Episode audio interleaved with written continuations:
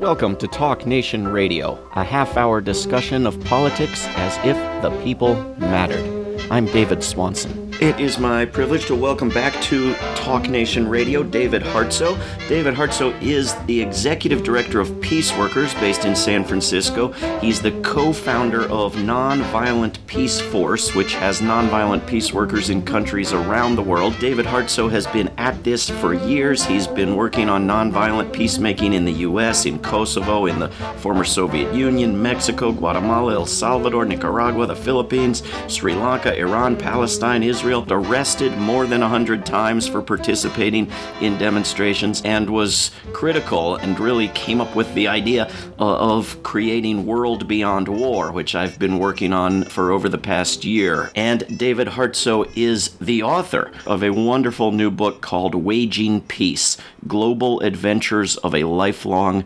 Activist. David Hartsough, welcome to Talk Nation Radio. Thank you, David. It's good to be back. Uh, it's great to have you. It's a wonderful book.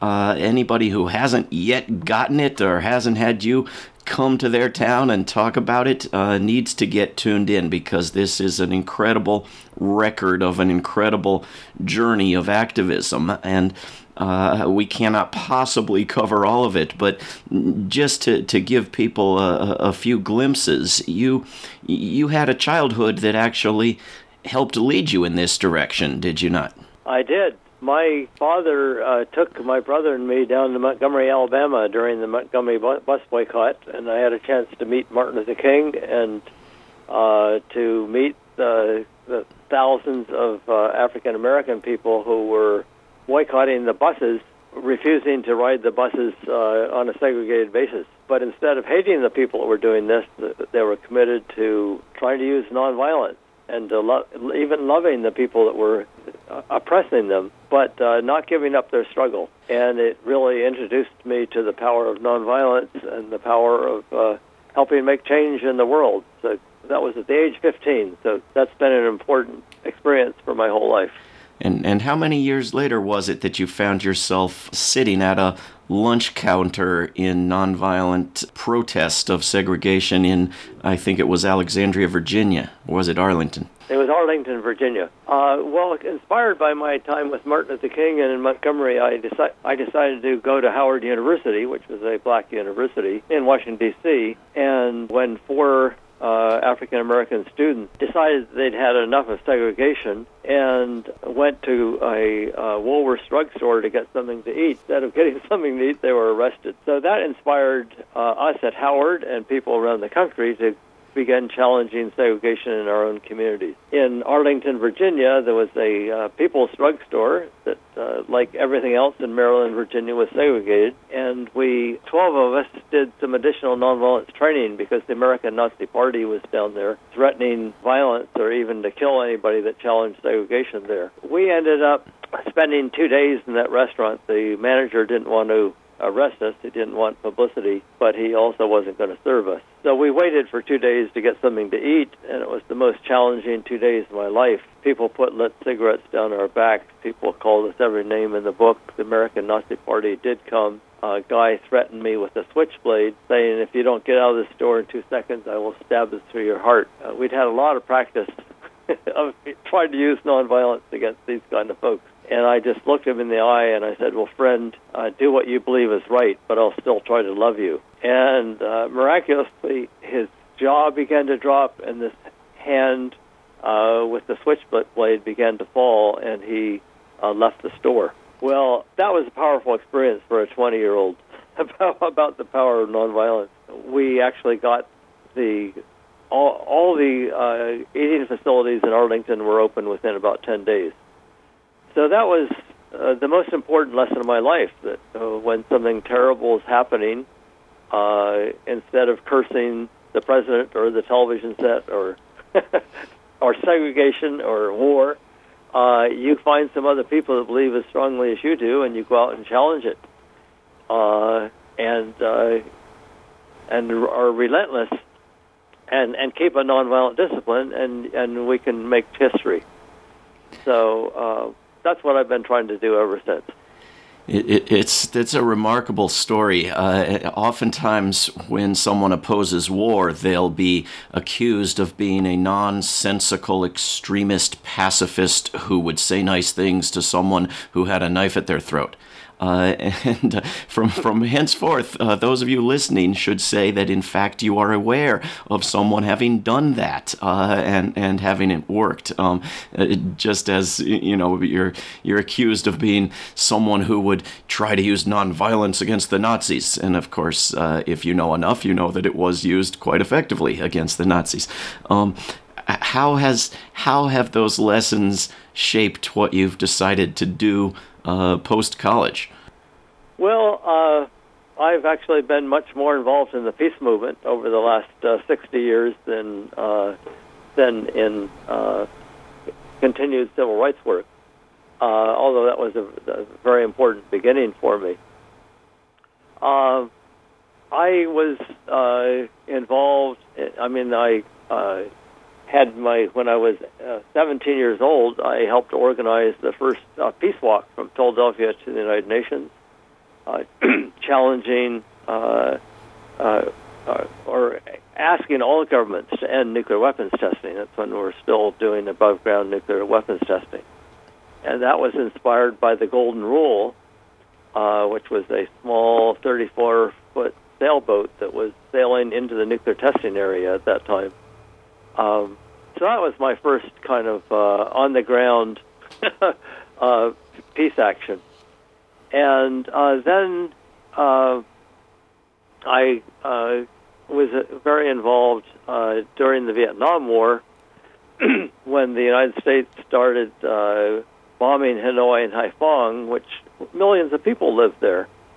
And this was at Christmas time in 1971, and uh, we uh, I was living in West Philadelphia at that time, and a bunch of us got together and just tried to, to, to feel at a heart level what's happening to these people that are living under these bombs, and uh, what are we, what can we do to try to stop this?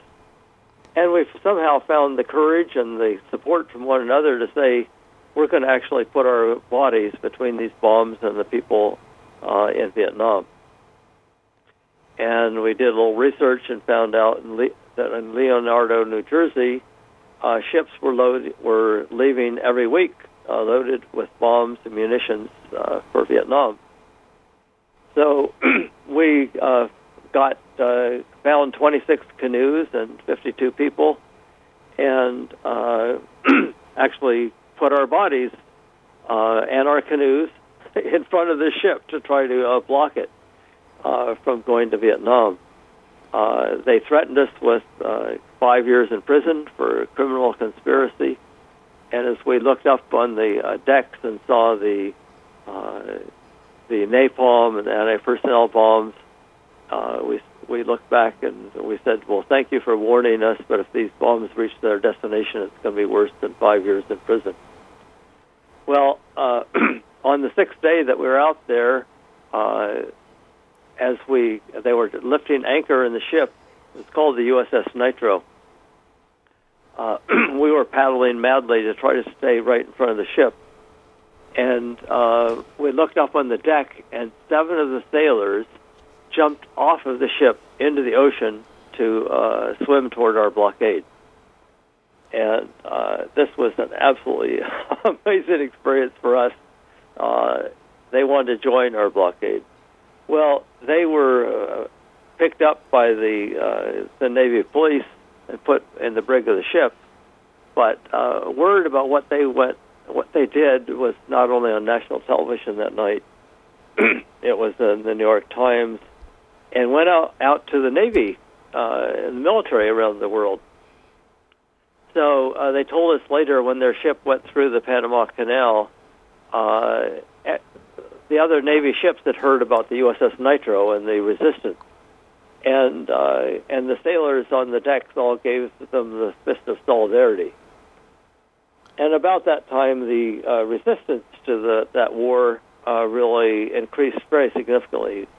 American soldiers uh, were refusing to obey illegal, immoral orders, and uh, people have seen a sir, no sir it's a, a film about uh, the uh, uh, American soldiers refusing to obey their orders, which really played an important role in, in ending that war.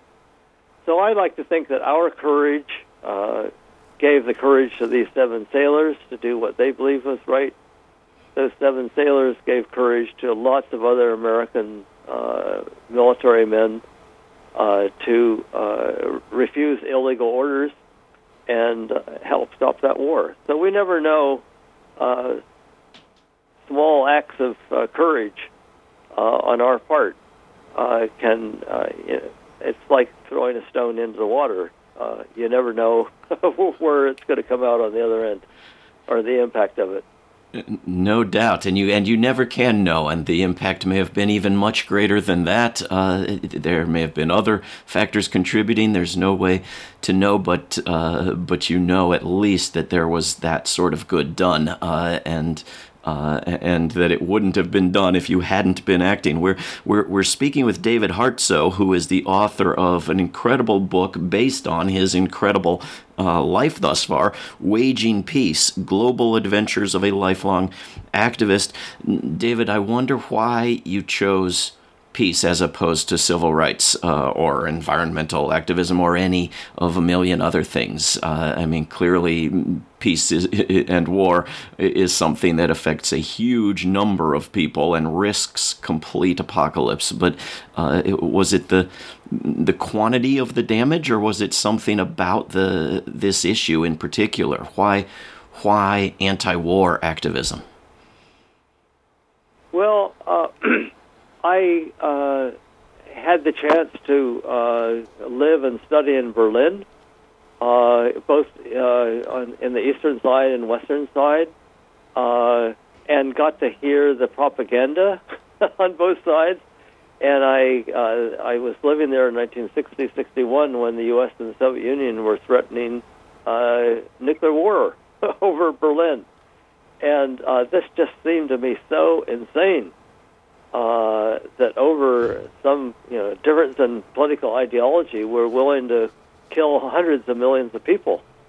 Um, and uh, from there, I had a chance to uh, take camping trips uh, in the Soviet Union and get to know the people that we were threatening to to wipe off the map uh, because they were evil communists. Uh, most of whom were not communists, but they were just plain old Russian people and uh, this just seemed to me so insane. Uh, and back in 1960, this was just 15 years after the end of the Second World War. So I witnessed the, the terrible destruction of that war, both in former Yugoslavia and in Germany.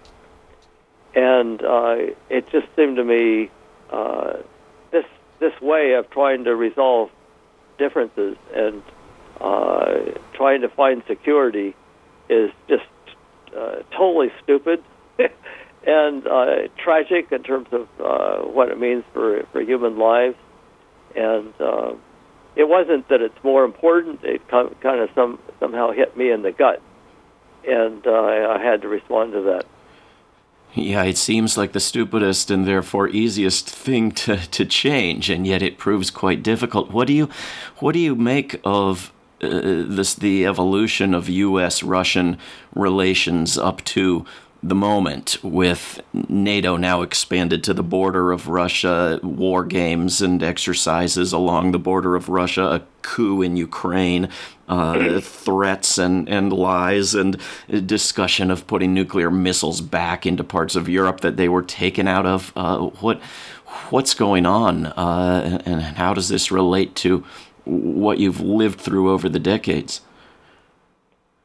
Well, uh, unfortunately, we're we're back to where we were in, in the 1960s in terms of uh, the you know our belief here in quote the evil empire, uh, meaning uh, the Russians, the Soviets, and uh, we are playing with nuclear war. We're we're playing Russian roulette right now uh, because we want to uh, further expand uh, the American sphere of influence or the American empire to the borders of Russia. uh, through, as you mentioned, the uh, the coup in in the Ukraine, and it's this the it's the inability to put ourselves in the other person's shoes.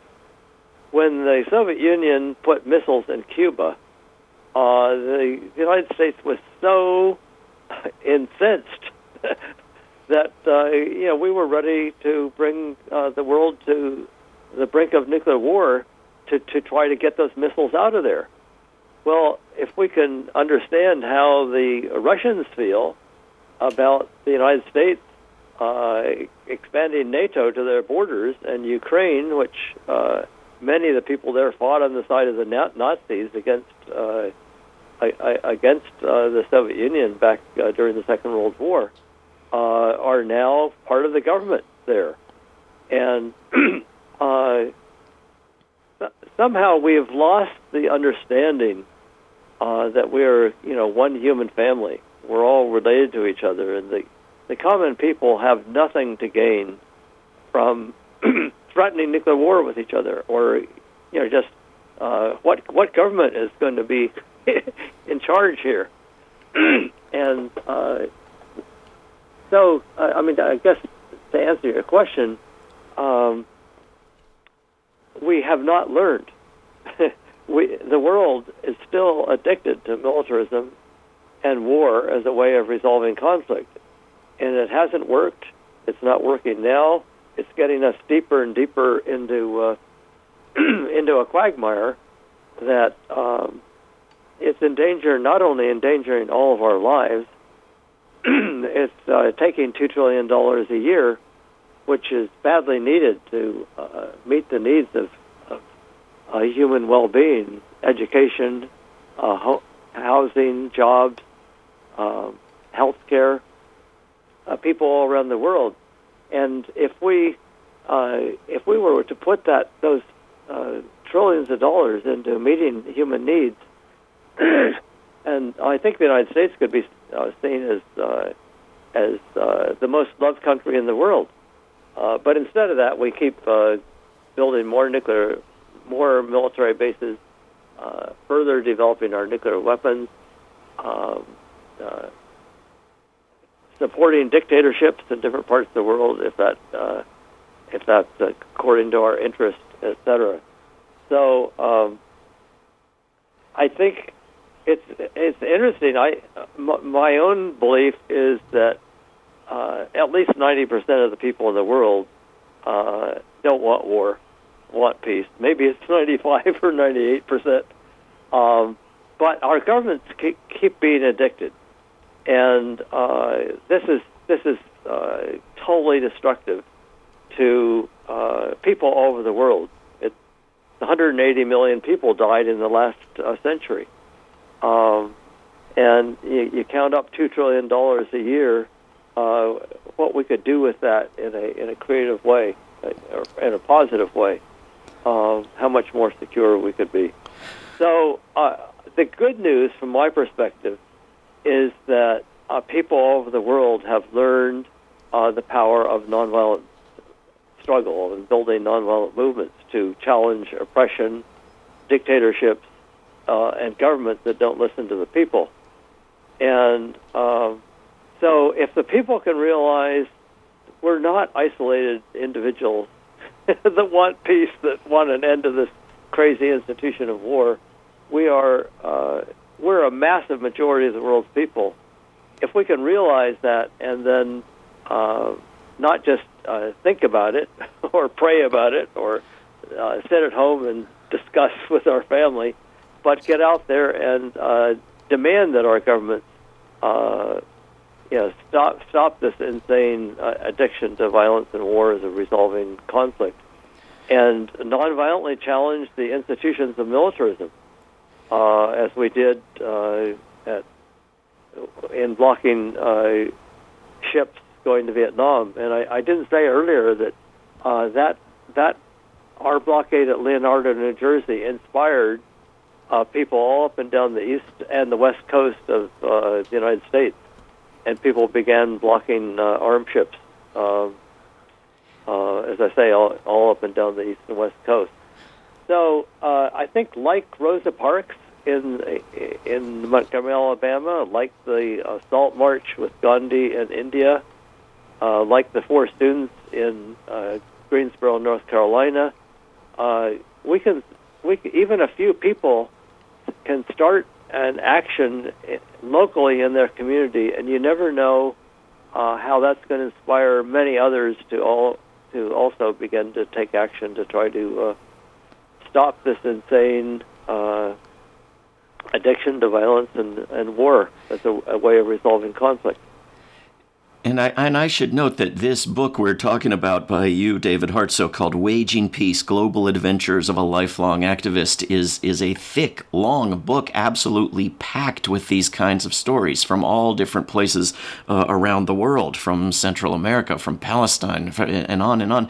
And, and I, I, I, don't know that we are going to have time to touch on even a fraction of them because I want to I want to continue this line of discussion that you've started. Um, I, I, think this idea of 90% of people in the world being against war uh, is a very interesting one that, that needs some elaboration. I, I, mean, I was reading a recent New York Times article about uh, Navy SEAL Team 6 uh, and the, you know, hundreds and hundreds of comments from readers under this article, and, and lots of them begin, I'm against war, but.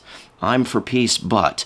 I'm all against uh, such behavior, but we and then go through all the list of bogus excuses for war. We need this lawless team of murderers to uh, run around the world and do whatever it pleases to keep us safe from evil Muslims or to make some nation secure, meaning prop up a dictator or whatever. All of these bogus excuses for war from people who claim they'd rather not have war. Uh, so when you say 90% uh, are against war, are they in favor of using war to end war? Are they against war and in favor of using newly developed and understood skills of nonviolence to end war? Or do they just wish that somehow magically there could be no war, but they haven't really thought about how to make that happen? Uh, and, and, and is it all around the world, or is it in the United States in particular that that war propaganda has been so successful? Well, I, think countries all around the world are, uh, uh, are are are are still believing that uh, you know building you know armies and uh, uh, as a way of, of trying to defend the country uh, is a way to to try to achieve uh, security. That's not everywhere. Uh, Costa Rica is a good example of a country that abolished its military uh, back in 1948. And uh, while there have been wars and dictatorships uh, surrounding them, uh, they have managed to stay out of war and have been able to to build a decent life for their people uh, with all that money that they would have spent on the military. But I think we in the United States, as uh, as the superpower, uh, I think this this uh, power this this uh, power has gone to our heads, and we somehow feel that we have the right to uh, intervene uh, all over the world uh, to uh, to support policies uh, and support governments that will support our domination. And uh, our, our friend Johan Galtung, who started the peace studies programs in different parts of the world, says people, and, and he has uh, been a mediator in conflicts all over the world, so he has his his finger to the pulse of how people are feeling. He says people all over the world are not going to put up with continued American economic, military, political domination. Um, uh, the American empire is going to end. And he says it's it, he predicts it'll end by 2020. Um, and whether it's 2020 or 2030, 2050, uh, the American empire will end as all empires will end. And to me, it's just a different. It's a question of will we be fighting one war after another, after another, after another, to uh, maintain this empire and the American domination, or will we, the American people, join the world's people in uh, helping create a world um, that is going to be just and uh, equitable for, for all the world's people. And uh, things like this TPP, uh, you know, the Trans Trans-Pacific Partnership, uh, which is it, it's just uh, it's not only pro-American, it's pro-American corporations, and uh, it's something that the United States is pushing on the whole world, and uh, that that's just uh, such a tragic way of relating the rest of the world, it's, and it's so short-sighted.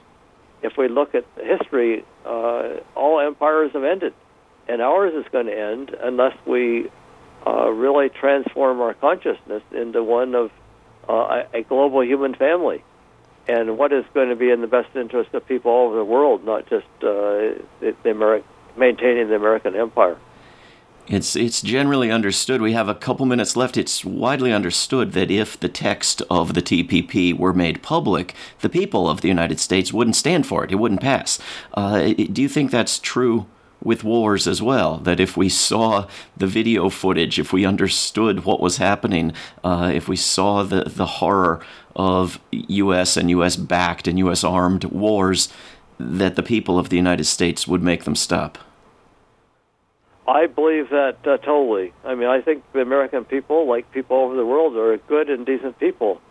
And I think nobody likes the idea of killing other people's children for any reason whatsoever.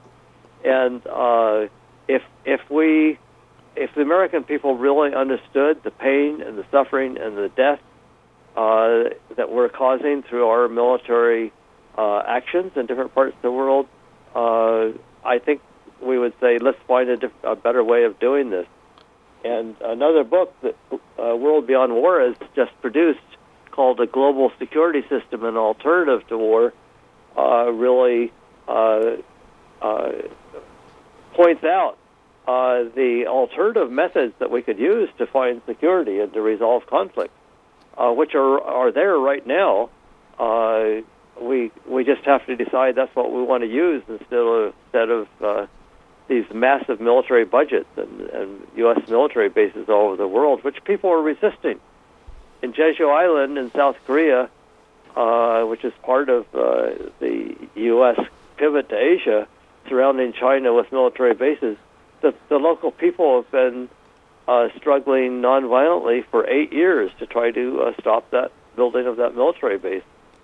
Well, we need to support people, and uh, who are resisting these American military bases, uh, rather than uh, continue to pay our taxes to uh, totally continue to expand the American Amer- American empire.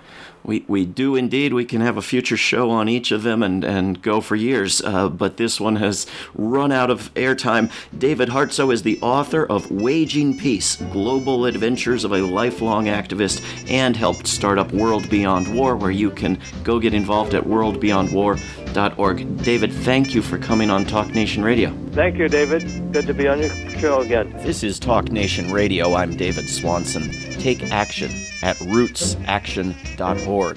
Help end war at worldbeyondwar.org. All past shows can be heard at davidswanson.org. Talk Nation Radio is produced in Charlottesville, Virginia, and syndicated by Pacifica Network. If you are listening to a nonprofit station, please support that station. Talk Nation Radio is funded by contributors at davidswanson.org. There is no way to peace. Peace is the way. Until next time.